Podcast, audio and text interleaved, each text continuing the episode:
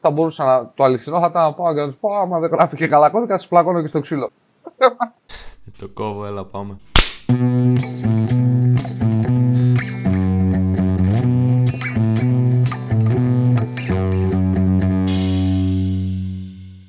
Έβλεπα YouTube και λέει κάνανε πείραμα τώρα ε, μαγνητική εγκεφάλου. Δείχναν σε διάφορους ιδρυτές που έχουν ε, τις δικές τους εταιρείες και τα δικά τους brands, ξέρω εγώ, τους δείχνανε φωτογραφίες. Ξέρω εγώ, αδιάφορες φωτογραφίες, λιβάδια, όλα ωραία. Δείχναν μετά, δείξαν φωτογραφία από τα παιδιά τους. Οπ, άναψε το, το κέντρο του εγκεφάλου που ο, το παιδί μου, αγάπη, ξέρεις, ε, τέτοια. Ωραία. Συνεχίσανε και μετά τους δείξανε φωτογραφία με το λόγο τους, το λόγο της εταιρείας, ανάλογα τι έχει κάνει ο καθένας. Και ξανά το ίδιο μέρος του εγκεφάλου άρχισε να αναβοσβήνει. Δεν έχει κάτι να πούμε πάνω στο θέμα. Θεωρώ πολύ ενδιαφέρον ότι όλοι οι ιδρυτές έχουν, τρέφουν τα ίδια συναισθήματα που τρέφουν για τα παιδιά τους και για την εταιρεία τους. Ε, εμένα μου φαίνεται πολύ φυσιολογικό όλο αυτό. Γιατί όταν δημιουργείς κάτι είναι δημιουργία. Δηλαδή και το παιδί είναι δημιουργία και η εταιρεία είναι δημιουργία. Ε, απλά δεν ξέρω σε τι βαθμό είναι μετά η, η αγάπη. Δηλαδή δεν φαντάζομαι, μπορώ να φανταστώ ότι η εταιρεία την αγαπάς τόσο στο παιδί του. Από αυτή την άποψη. Ναι, καλά εννοείται. Την εταιρεία θα την πουλούσες. Το, το παιδί σου δεν νομίζω. Ακόμα και αν ήταν νόμιμο. ναι. Αλλά γι' αυτό πολλοί ιδρυτές, founders είναι. Να πουλήσω εγώ την εταιρεία μου με τίποτα. Είναι το παιδί μου, το baby. Εκτός αν σκάσει με 10 εκατομμύρια και μετά θα τα ξεχάσεις όλα. Ε, εκεί ξεχνάς. Εγώ τώρα θέλω να κάνω μια ερώτηση πάνω έτσι που, αφορά και τις εταιρείες και τους προγραμματιστές βασικά, κυρίως τους προγραμματιστές. Θεωρείτε ότι ένας προγραμματιστής ε, έχει ταβάνει η ηλικία του στο να γράφει κώδικα. Δηλαδή ότι ας πούμε μέχρι τα 40 μπορεί να γράφει κώδικα και μετά κουράζεται και δεν μπορεί ας πούμε, και πρέπει να αλλάξει θέση να πάει σαν architect; Ποια είναι η άποψή σου πάνω σε αυτό; Κοίτα, έβλεπα ντοκιμαντέρ για το, για το Bill Gates. Παρομοίαζε τον εγκέφαλό του με έναν επεξεργαστή. Ε, και κάπου εκεί εξηγούσε και άφηνε να, να εννοηθεί ότι με, με τα χρόνια, με τα τέτοια, ότι γέρασε ο επεξεργαστής του.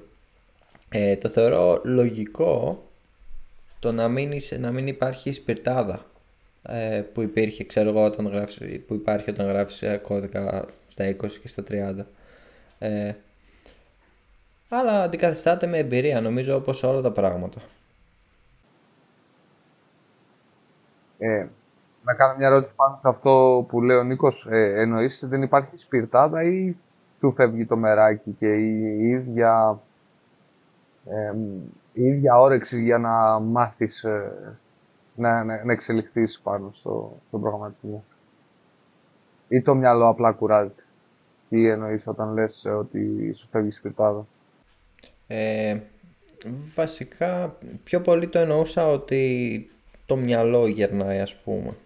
Εντάξει, δεν γερνάει ή δεν είναι τόσο εμφανή τα σημάδια ενός γερασμένου μυαλού όπως στο σώμα, από εκεί που έτρεχες δεν μπορείς να τρέξεις τόσο. Ε, ναι, αλλά και το άλλο εξαρτάται και πολύ πιστεύω από, το, από τον χαρακτήρα του εκάστοτε προγραμματιστή. Δηλαδή, ε, είναι πολύ φυσιολογικό κάποιοι να βαριούνται μετά από κάποια. Ε, να έχουν βαρεθεί τη ζωή του κώδικα και το να είσαι χαμένος μέσα στον editor και να τους άρεσε πιο πολύ ένας ρόλος όπου. Που εγώ πιστεύω ότι περισσότερο κλείνουν μετά προς το business κομμάτι πολλοί προγραμματιστές αλλά εγώ πιστεύω δεν είναι ότι σταματάει να σου αρέσει δηλαδή τόσο αυτό που κάνεις όσο το ότι σταματάει να υπάρχει η καινοτομία και η δημιουργικότητα που μπορεί να είχες πάνω σε αυτό. Και για, και, και για άλλα επαγγέλματα όχι μόνο τώρα το να είσαι προγραμματιστής.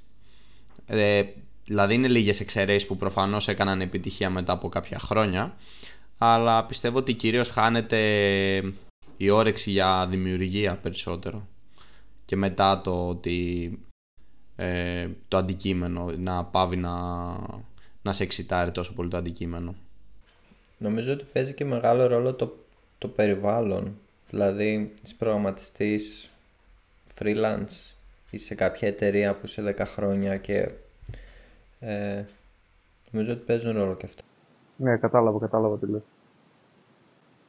Εγώ πιστεύω ότι είναι, γενικά είναι λίγο απ' όλα, ρε παιδί μου. Είναι, αλλά κατά κύριο λόγο θεωρώ ότι παίζει ρόλο ο χαρακτήρας. Ε, γιατί υπάρχουν ε, άτομα που λένε θέλω να γράφω κώδικα μέχρι τα 60, μέχρι τα 50. Ε, γιατί ο χαρακτήρας τους είναι, δεν είναι τόσο να είναι κοινωνικοί και να μπορούν να, κάνουν, να διαχειριστούν το προσωπικό. Γιατί μετά από τον προγραμματισμό, ας πούμε, πας project manager, project architect και πιάνεις τα, τα κομμάτια του, του project σε πολύ πιο high level και παίρνεις κάποιες αποφάσεις. Ε, οπότε για μένα παίζει ρόλο και ο, ο χαρακτήρας κατά κύριο λόγο. Γιατί υπάρχουν άτομα που δεν μπορούν, δεν θέλουν ρε παιδί μου να, να έχουν να κάνουν με κόσμο. Ούτε να μιλάνε με τον πελάτη, ούτε να κάτσουν να καταλάβουν ε, τα requirements, τίποτα. Απλά λένε, εμένα αφήστε με εδώ να κάνω τη δουλειά με αυτό που ξέρω να γράφω κώδικα. Και, και υπάρχουν περιπτώσεις που μπορεί να, όντως να έχουν μεράκι να γράφουν κώδικα και μέχρι τα 50 και μέχρι τα 60. Ε, εγώ θεωρώ ότι είναι γενικά περίεργο το ότι ας πούμε είσαι προγραμματιστή σε κάποιο team και ότι ας πούμε το επόμενο level είναι σιγά σιγά να γίνεις architect, manager. Ε, ναι δεν ξέρω. Το ότι γράφει κάποιος καλό κώδικα δεν σημαίνει ότι ξέρει να κουμαντάρει και ανθρώπους και άτομα μέσα σε ένα team και να μοιράζει πράγματα να μοιράζει τις, τα tickets ας πούμε και αυτά και μια ερώτηση πάνω σε αυτό τώρα που μου ήρθε.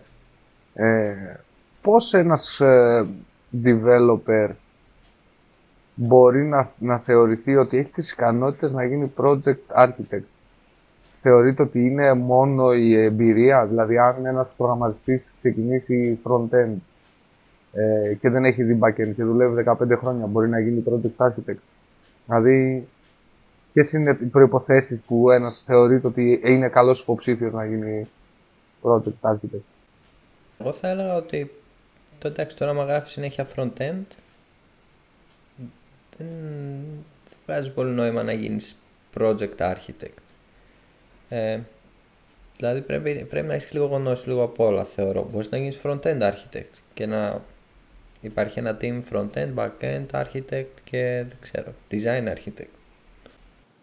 Εγώ πιστεύω ότι πρέπει να, πέρα ότι παίζει ρόλο μεγάλη εμπειρία, πρέπει να έχεις δει και αρκετά, αρκετές γλώσσες, δηλαδή να έχεις κάνει και ένα ταξίδι στο backend, στον κόσμο του backend, ένα ταξίδι στο frontend, να έχεις δει πολλές γλώσσες, πολλές τεχνολογίες. Ε, και όχι απλά να τα έχεις δει ή να τα έχεις διαβάσει απλά. Να έχεις ε, λύσει και μια δυσκολία, ας πούμε. Που θα, σου, θα σε κάνει να σκέφτεσαι ε, λίγο ότι αυτό το έχω ξαναδεί, έχω δοκιμάσει τους τρόπους, άρα αυτός ο τρόπος είναι καλύτερος για να πάρεις κάποιες αποφάσεις. Κοίτα, η αλήθεια είναι ότι όσο πιο πολύ ανεβαίνεις στην ιεραρχία, ξέρω εγώ, σιγά σιγά έρχονται εκεί που εσύ με τα προβλήματά σου πήγαινες σε κάποιον, ε, σιγά σιγά είσαι εσύ ο κάποιος στον οποίο θα έρθουν άτομα με προβλήματα. Ωραία. Θα είναι front-end, θα είναι back-end, δεν ξέρω, θα είναι UI, ε, πρέπει να έχεις απαντήσεις ή να, να έχεις κάποια εμπειρία. Δηλαδή, μπορείς να πάρεις τώρα μια απόφαση front-end χωρίς να έχεις δουλέψει front-end και το ίδιο για το back-end.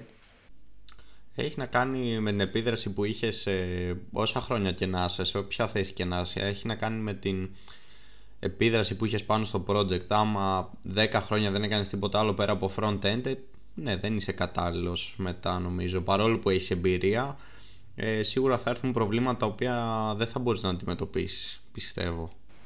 Ε, δηλαδή νομίζω σε κάποια φάση πρέπει να έχεις μία λύση για όλα.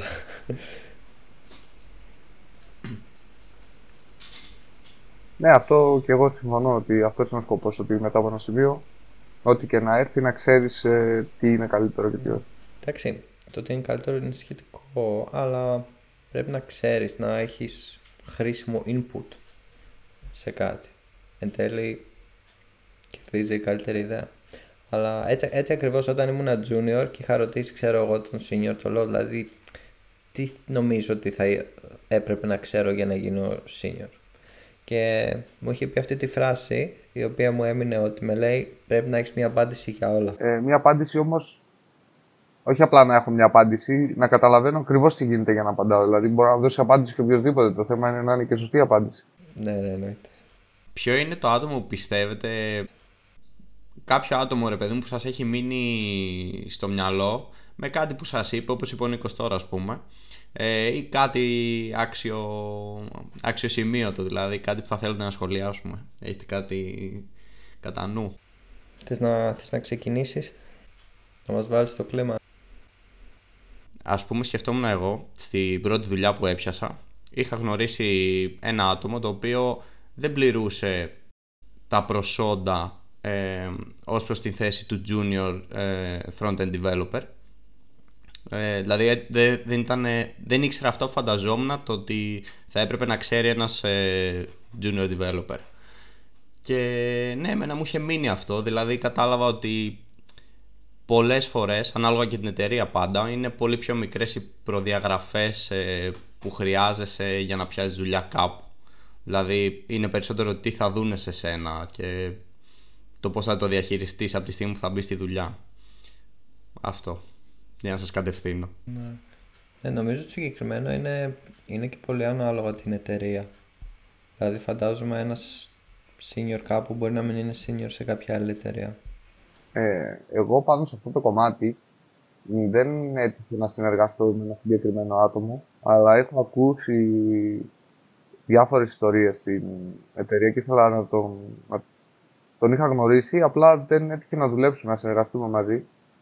Και αυτός έπαιρνε συνήθως τα, τα μεγαλύτερα project και μου έχουν πει τα παιδιά ότι ήταν ο άνθρωπος που όταν είχες μια απορία ήταν αυτός που θα στην Έλληνε και μου λέγανε ότι για να γράψει κώδικα πρώτα κάπνιζε, ξέρω εγώ, άτμιζε τότε στην εταιρεία, επιτρεπόταν, άτμιζε κάνα τέταρτο για να σκεφτεί τη λύση και ύστερα ξεκινούσε να γράψει. Για να γράψει μια γραμμή, ας πούμε, έκανε 15 λεπτά. Ε, και με έκανε εντύπωση γιατί ξέρεις, συνήθως όταν μπήκα εγώ στην εταιρεία, βομβάρδιζα. Δηλαδή μπήκα μέσα και έλεγα ξεκινάμε να γράφουμε. Ούτε να καταλάβω τι θέλω να κάνω, απλά ξεκινούσα να γράφω. Πρώτα έγραφα και ύστερα σκεφτόμουν τι θέλω να κάνω. Που αυτό εντάξει, όσο περνάει ο καιρός, συνειδητοποιείς ότι δεν γίνεται. Πρώτα σχεδιάζεις το κεφάλι σου ένα μοντέλο και με τι χρειάζεται να κάνεις και ξεκινάς ύστερα. Α, και σε εντυπωσίασε δηλαδή αυτός που έπαιρνε το χρόνο του ε, για να σκεφτεί. Αυτός ο συγκεκριμένος ήταν ναι, ότι ήξερε όλα τα pattern. Με είχε φέρει στην εταιρεία, δηλαδή γράφαν όλοι με design pattern. Ναι, ναι. Και βοηθούσε πάρα πολύ και εξηγούσε και πολλά πράγματα. Και ήταν ο άνθρωπος που είπα, ότι εγώ πρέπει να γίνω και εγώ πρέπει να, να, να, να φτάσω, να προσπαθήσω να φτάσω σε αυτό το επίπεδο. Μου έδωσε motivation. Ναι. Πολύ ενδιαφέρον και ταυτίστηκα αρκετά έτσι πως το είπες, δηλαδή ότι είχα δει κάτι παρόμοιο, δεν, προφανώς δεν έχω φτάσει στο level και εγώ οτιδήποτε είναι να αντιμετωπίσω είμαι πάμε, ξεκινάμε να σχεδιάζουμε και αλλά ξέρεις είναι μικρές φάσεις που κάθεσαι κάτι το σκέφτεσαι λίγο καλύτερα ή σου έρχεται σε random στιγμές και το εκτελείς πολύ καλύτερα μετά όταν κάθεσαι να το δουλέψεις με μια πιο, μια πιο οργανωμένη σκέψη από πριν. Αλλά ναι πολύ, πολύ ενδιαφέρον. Ε, στο συγκεκριμένο θέλω να πω ότι σε μένα δεν λειτουργεί. Εγώ όσο και να έχω κατα, καταλήξει το ότι όσο και να σκεφτώ πιο πριν άμα δεν ξεκινήσω να γράφω και καταλάβω ότι α, ξέρεις, α, ξέχασα αυτό, α, μου λείπει και αυτό, α, και αυτό. Ε, ναι, ουσιαστικά αυτό είναι το, το μοτίβο μου πώς γράφω. Ξεκινάω βούρ στον μπατσά ε, μέχρι τη, μετά από πέντε φορές που τα έχω σβήσει και τα έχω αλλάξει όλα να είμαι, να τι, αυτή είναι η λύση. Να πω κάτι σε αυτό. Ε, αυτό παίζει ρόλο πιστεύω ότι δεν είναι πολύ καλά αυτό που θέλει να, να γράψεις. Δηλαδή, δεν ξέρεις και εσύ ακριβώς τι πρέπει να κάνεις. Οπότε ξεκινάς και βλέπεις ότι χρειάζεται και αυτό. Γιατί αν, αν εξ αρχής τα είχες. Ε, π.χ. να σου δώσω εγώ ένα παράδειγμα πώς λειτουργεί ένα feature σε εμά. Έρχεται το feature, το συζητάμε, λέμε τι πρέπει να γίνει στο περίπου. Αν μείνει στο περίπου αυτό το πράγμα, είναι φυσιολογικό και επόμενο να ξεκινάς και να γράφεις και να αλλάζεις και να κάνεις. Ε, που και πάλι, δες τώρα, το συζητήσαμε. Βγήκε το mock-up, τα είχαμε όλα υπολογισμένα και πάλι γράφεις και στον κώδικα αλλάζεις πράγματα, αλλά δεν αλλάζεις τόσα πολλά. Γιατί έχει γίνει αυτή η διαδικασία. Γιατί έχει, δηλαδή έχεις καταλάβει πάνω κάτω το περίπου τι θες να γίνει, στη χειρότερη περίπτωση. Έτσι.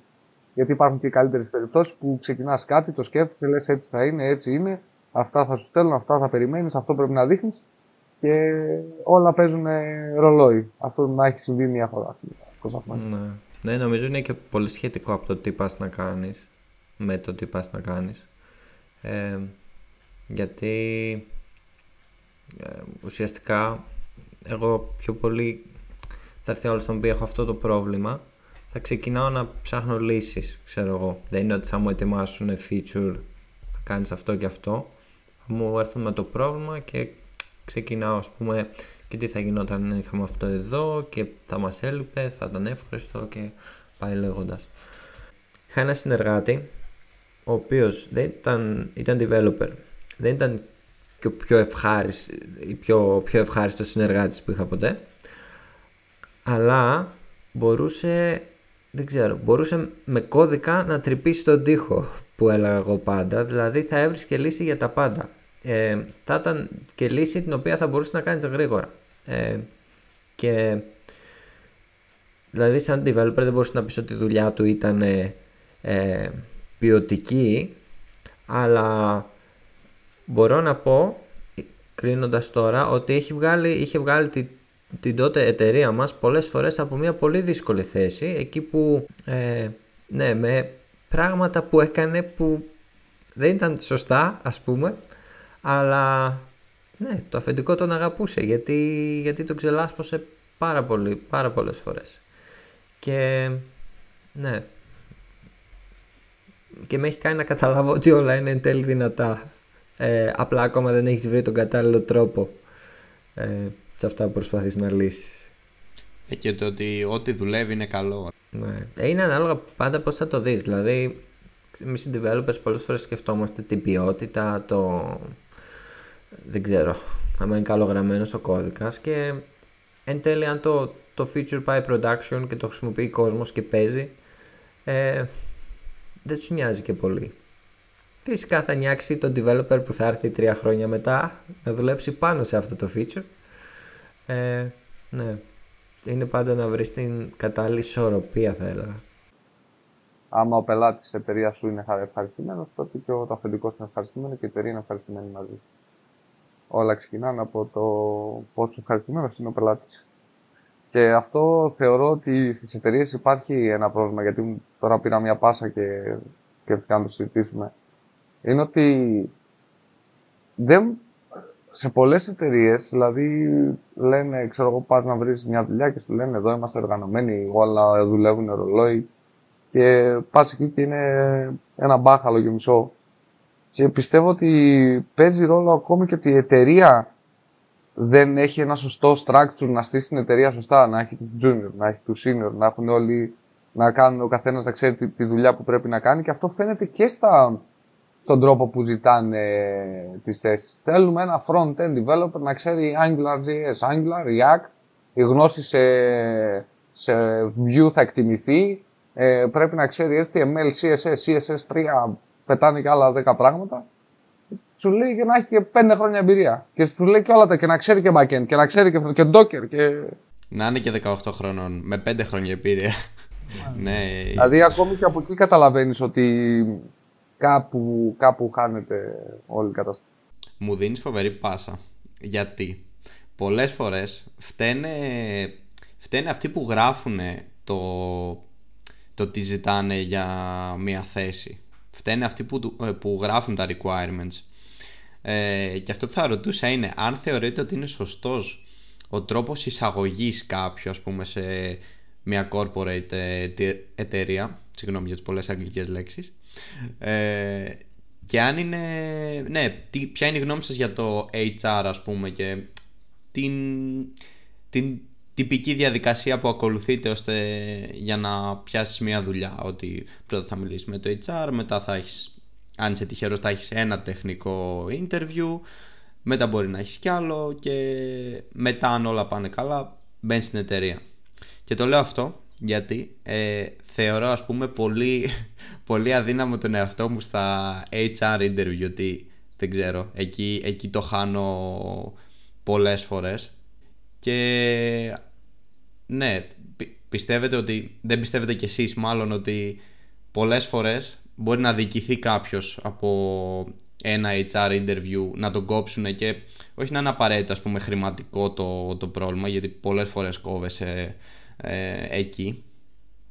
Αλλά να είναι άλλοι λόγοι που κρίνει το HR ας πούμε και να μην έχει την ευκαιρία ένα κάποιος που μπορεί να την αξίζει πολύ τη θέση ε, να μην καταφέρει να περάσει καν στο τεχνικό interview μόνο και μόνο επειδή ας πούμε δεν μπορεί να πει τα, τα πολύ γενικά πράγματα να, να μπορεί να τα εκφράσει πολύ σωστά. Κοίταξε, πιστεύω γενικά η προετοιμασία του interview ε, είναι μια διαδικασία που θέλει εξάσκηση. Ε, και όσο περισσότερα interview δίνεις, δεν πειράζει. Το να σε κόβουνε, γίνεσαι καλύτερος εσύ. Δηλαδή, εγώ έτσι το βλέπω.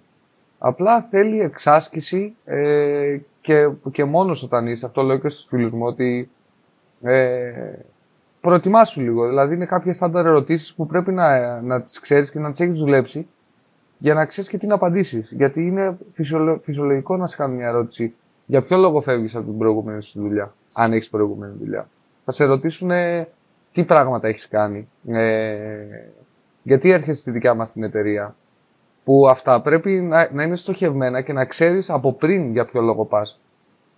Οι περισσότεροι κάνουν, δηλαδή και οι φίλοι μου που το κάνουν αυτό, τουλάχιστον στα πρώτα interview που κάνανε, ε, κλείσαν interview και πήγανε έτσι. Ούτε καν ξέραν, ας πούμε, τι πάνε να συναντήσουν μπροστά τους. Ποια είναι τα λατώματά σου; Έχω ένα φίλο που το ρώτησε, του λέω ποια είναι τα λατώματά σου; Κάναμε έτσι ένα mini interview, το ρωτούσα κάποια πράγματα ε, και μου λέει όταν ε, δεν γίνεται σωστά η δουλειά, νευριάζει. Μπορείς να το πεις αυτό. Μπορείς να πεις ότι το λάτωμά μου είναι ότι, ότι είμαι τελειομανής και, και απογοητεύομαι όταν δεν γίνεται σωστά η δουλειά. Μπορείς να, μπορείς να πεις δύο πράγματα ε, με διαφορετικό τρόπο. Δηλαδή τον νευριάζω θα ακούσει άσχημα, ενώ μπορείς να το εξηγήσεις με πιο ωραίο τρόπο. Ναι. Ε, έτσι ώστε... Sorry, τελείωσε. Ναι, ναι, όχι ε, αυτό, έτσι ώστε ναι, να... Αλλά έτσι, έτσι καταλήγεις, αυτό ακριβώς θα να πω, έτσι καταλήγεις πολλές φορές δεν είναι αληθινό το interview ουσιαστικά. Εντάξει, ποτέ δεν θα είναι 100% αληθινό. Αλλά θέλω να πω ότι είναι τελείως, τελείως ε, πλασματικό. Δηλαδή, είναι σαν να έχεις διαβάσει ε, για να δώσεις εξετάσεις. Δεν μπορείς να απαντάς, να έχεις διαβάσει τις, ε, τις προκαθορισμένες ερωτήσεις το, που βλέπεις τον εαυτό σου σε πέντε χρόνια ε, και εσύ να έχεις να είσαι εξασκήσει πολύ καλά ένα κειμενάκι για τον εαυτό σου και να το πεις. Δηλαδή οι μόνες ερωτήσεις οι οποίες θα αλλάζουν κάθε φορά θα είναι το ότι τι σου αρέσει στην εταιρεία μας κλπ. κλπ. Αλλά θέλω να πω ότι δεν έχει νόημα από τη στιγμή που ε, το interview με το HR είναι κάπως έτσι. Είναι δηλαδή σαν να έχεις... Πες, πες. Κατάλαβα, κατάλαβα τι λες. Αλλά δεν είναι, δεν είναι ότι μαθαίνεις ένα κειμενάκι. Δηλαδή, στην ερώτηση για ποιο λόγο έρχεσαι στην εταιρεία μου, για ποιο λόγο φεύγεις από την προηγούμενη σου εταιρεία, δεν είναι ότι διαβάζεις ένα κείμενο και, το... και λες αυτό το πράγμα. Λες, μεταφράζεις αυτό το κειμενάκι που διαβάζεις το δικό σου, δηλαδή τα δικά σου πιστεύω. Δηλαδή, δεν θα μάθεις ένα κειμενάκι. Ναι, μεν συμφωνώ ότι δεν είναι απολύτως 100% αληθινό. Γιατί πραγματικά, αν ήμουν ανευρικό άνθρωπος, θα μπορούσα να το αληθινό θα ήταν να πάω και να τους πω: Άμα δεν γράφει και καλά κώδικα, σα πλακώνω και στο ξύλο. Αλλά δεν μπορεί να το πεις προφανώς αυτό.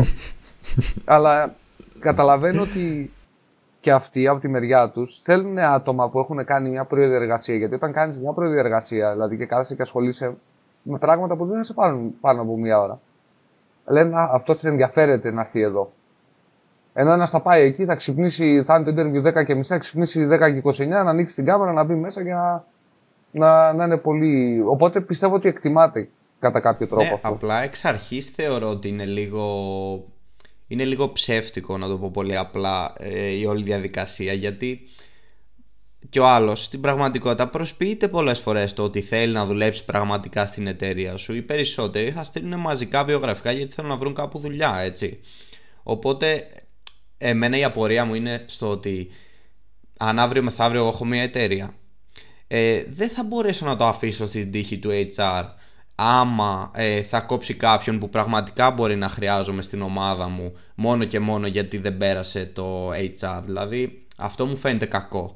Ότι μπορεί να αφήσω ένα άτομο να πάει χαμένο, ο οποίος μπορεί να μου ήταν πολύ χρήσιμο στην ομάδα. Να είχε δηλαδή πολύ καλές τεχνικές γνώσεις και να χαραμίστηκε ένα ταλέντο κάπως έτσι, θέλω να πω. Ναι. Αυτή είναι η σκέψη μου. Ok, okay, δεν ξέρω. Εμένα στο τελευταίο interview που έκανα, ε, πρώτα πέρασα τεχνικό κομμάτι, δηλαδή είπαμε λίγα πράγματα για μένα. Πρώτα πέρασα τεχνικό κομμάτι και ύστερα πέρασα HR. Το HR ήταν το τελευταίο. Και ε, ενδιαφέρον. δεν, δεν μου έχει τύχει ποτέ αυτό. Κοίτα, πάντως για να έχει μια εταιρεία HR σημαίνει ότι είναι μεγάλο, ότι προσλαμβάνει πολλούς έτσι. Τώρα δεν μπορείς να μην τους περάσεις ένα φίλτρο. Και νομίζω το HR είναι το λιγότερο χειρότερο φίλτρο. Δηλαδή, όντως, άμα. Δεν ξέρω, στο, στο HR καταλαβαίνεις άμα άλλος είναι τροπαλό. Τώρα, άμα, άμα είσαι τροπαλό σε ένα meeting, σε ένα call, ένας με έναν και μετά βρεθείς σε μια αίθουσα με 8 άτομα και πρέπει να πεις τη γνώμη σου και δεν τη λες. Ε, δεν, δεν βοηθάει και την εταιρεία. Δηλαδή σίγουρα Σίγουρα πιστεύω το HR αδικεί γενικά όλο το interview αδικεί εργαζόμενους. Ναι, πιστεύω πιο πολύ τους αδικεί παρά τους βοηθάει. Αλλά δεν νομίζω ότι υπάρχει και διαφορετική επιλογή. Η αλήθεια είναι όμως ότι εντάξει, οι μικρότερες εταιρείες δεν έχουν καν HR interview. Ε, ναι, και ότι ας πούμε η δικιά μου εμπειρία είναι ότι ε, το interview που ας πούμε μου άλλαξε την καριέρα και πήρα τις καλύτερες μου ευκαιρίες ε, είναι και το interview στο οποίο άρχισα να πάω μισή ώρα άμα, άμα από HR είχα κοπεί. Ε, αυτά σκέψη μου πάνω στο θέμα. Εγώ αυτό που θέλω να πω είναι ότι να μην φοβάσαι να, να δει, να μην πελαγώνεις όταν βλέπεις τόσα requirements και λες δεν, δεν μπορώ να το κάνω αυτό. Να πας να προσπαθήσεις γιατί και αυτοί δεν ξέρουν τι θέλουν και δεν έχεις και τίποτα να χάσεις, μόνο να κερδίσεις έχεις. Ναι, ναι, 100%. 100%. Γιατί νομίζω ότι οι περισσότεροι και από μένα το βλέπω, δηλαδή φοβόμουν να κάνω το βήμα γιατί έλεγα δεν είμαι αρκετά καλός, ίσως να μην μπορώ να τα καταφέρω. Αλλά άμα μπεις στο χώρο θα, θα καταλάβεις ότι δεν είναι τίποτα τελικά και ότι και στη χειρότερη δεν έχασες και τίποτα. Ε, Έγινες καλύτερος, χειρότερος δεν έγινε. Θα ξέρεις να διαχειριστείς μια κατάσταση που βίωσες και απέτυχες. Καλά, δεν νομίζω ότι υπάρχει άτομο το οποίο πληρεί όλα τα πράγματα στη λίστα μιας αγγελίας. ε, Καλά ειδικά, ειδικά στον τομέα που δουλεύουμε, ε, βγαίνουν καινούργιες τεχνολογίες κάθε μέρα και τις γράφουν οι άλλοι μέσα. Έχει ένα σωρό ανέκδοτα με το συγκεκριμένο. Ε, ναι. Αλλά θέλω να πω και λίγο για το άλλο, για το άμα ουσιαστικά στο HR υποκρίνεσαι. Είναι λίγο γενικά δεν υποκρίνεται και δεν υποκρίνονται όλοι. Δηλαδή και ο σερβιτόρος παράδειγμα που δεν θα είναι δεν θα είναι στις καλές του, δεν θα έρθει ο πελάτης και θα υποκριθεί ότι του μιλάει καλά και το συμπαθεί. Ναι, Νομίζω okay. είναι όλος ο κύκλος. Ε, εντάξει, ναι, εννοείται. Αυτό, αυτό μπορείς να το πιάσεις ε, από παντού. Προφανώς δεν έχει να κάνει μόνο με το συγκεκριμένο. Αλλά θέλω να πω το να, η ερώτηση λίγο από την εταιρεία το ότι γιατί θες πραγματικά να δουλέψεις σε εμάς ε, πολλές φορές είναι αυτό. Δηλαδή τώρα να σου δείξω ότι ενδιαφέρομαι πραγματικά να δουλέψω για σένα ενώ στην πραγματικότητα δεν ισχύει κάτι τέτοιο. Ισχύει, ξέρεις ότι μπορεί να είναι καλός ο μισθός, ε, μπορεί να είναι μια σίγουρη δουλειά. Ε, κατάλαβες δηλαδή ότι δεν θα πρέπει να γίνεται αυτή η ερώτηση θέλω να πω πολλές φορές. Δηλαδή άλλο το αν μας έχεις, sorry, άλλο το αν μας έχεις ψάξει να ξέρεις περί τίνος πρόκειται, με τι ασχολείται η εταιρεία και άλλο να μου πεις ε, άλλο να το πας σε κάποιο άλλο επίπεδο όπως είπαμε πριν. Ναι, ε, είναι στον άνθρωπο πιστεύω. Υπάρχουν άτομα, δηλαδή θα σου πω πήγα συμφοιτητή μου ο οποίος έλεγε το όνειρό μου είναι να πάω σε αυτή την εταιρεία, μια εταιρεία στην Αγγλία. Οπότε δεν είναι, είναι στο, στο άτομο, δηλαδή για κάποιους όντως παίζει ρόλο. Και, και εγώ πιστεύω, μπαίνα μου αρέσει αυτή η ερώτηση για ποιο λόγο θες να έρθει σε μένα.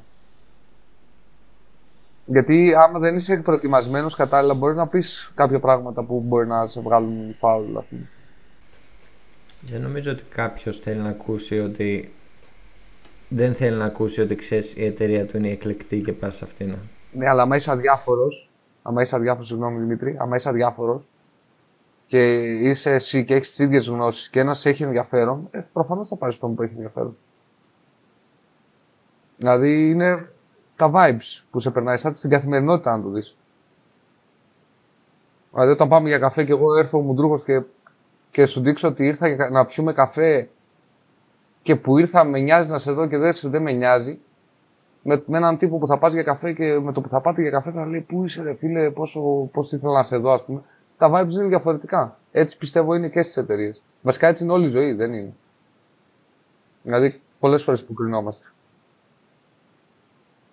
Μακροπρόθεσμα, λέω απλά το ότι το βλέπω σαν ιδιοκτήτη εταιρείας. Ότι ε, με ενδιαφέρει πραγματικά αν αυτός που θα πάρει θα είναι καλός στη δουλειά ή να είναι το όνειρό του να δουλέψει σε μένα. Δηλαδή, θέλω να πω, αυτός που θα είναι όνειρό του να δουλέψει σε μένα, θα φανεί δηλαδή με τον καιρό, άμα του αρέσει το εργασιακό περιβάλλον, του αρέσουν ε, τα πράγματα με τα οποία ασχολούμαστε, αν είναι, αν είναι ευχαριστημένος γενικά θέλω να πω, δηλαδή πριν την πιάσεις τη δουλειά, είναι λίγο, δεν ξέρεις τι θα αντιμετωπίσεις, οπότε δεν ξέρεις άμα πραγματικά είναι κιόλας αυτό που θέλεις. Και εν κατακλείδη αυτό, ότι θες κάποιον που είναι το όνειρό του να δουλέψει στην εταιρεία σου ή θέλεις κάποιον ο οποίος ξέρεις ότι είναι, είναι αυτό που ψάχνεις, έχει, έχει όλα τα απαραίτητα skills για να δουλέψει για σένα.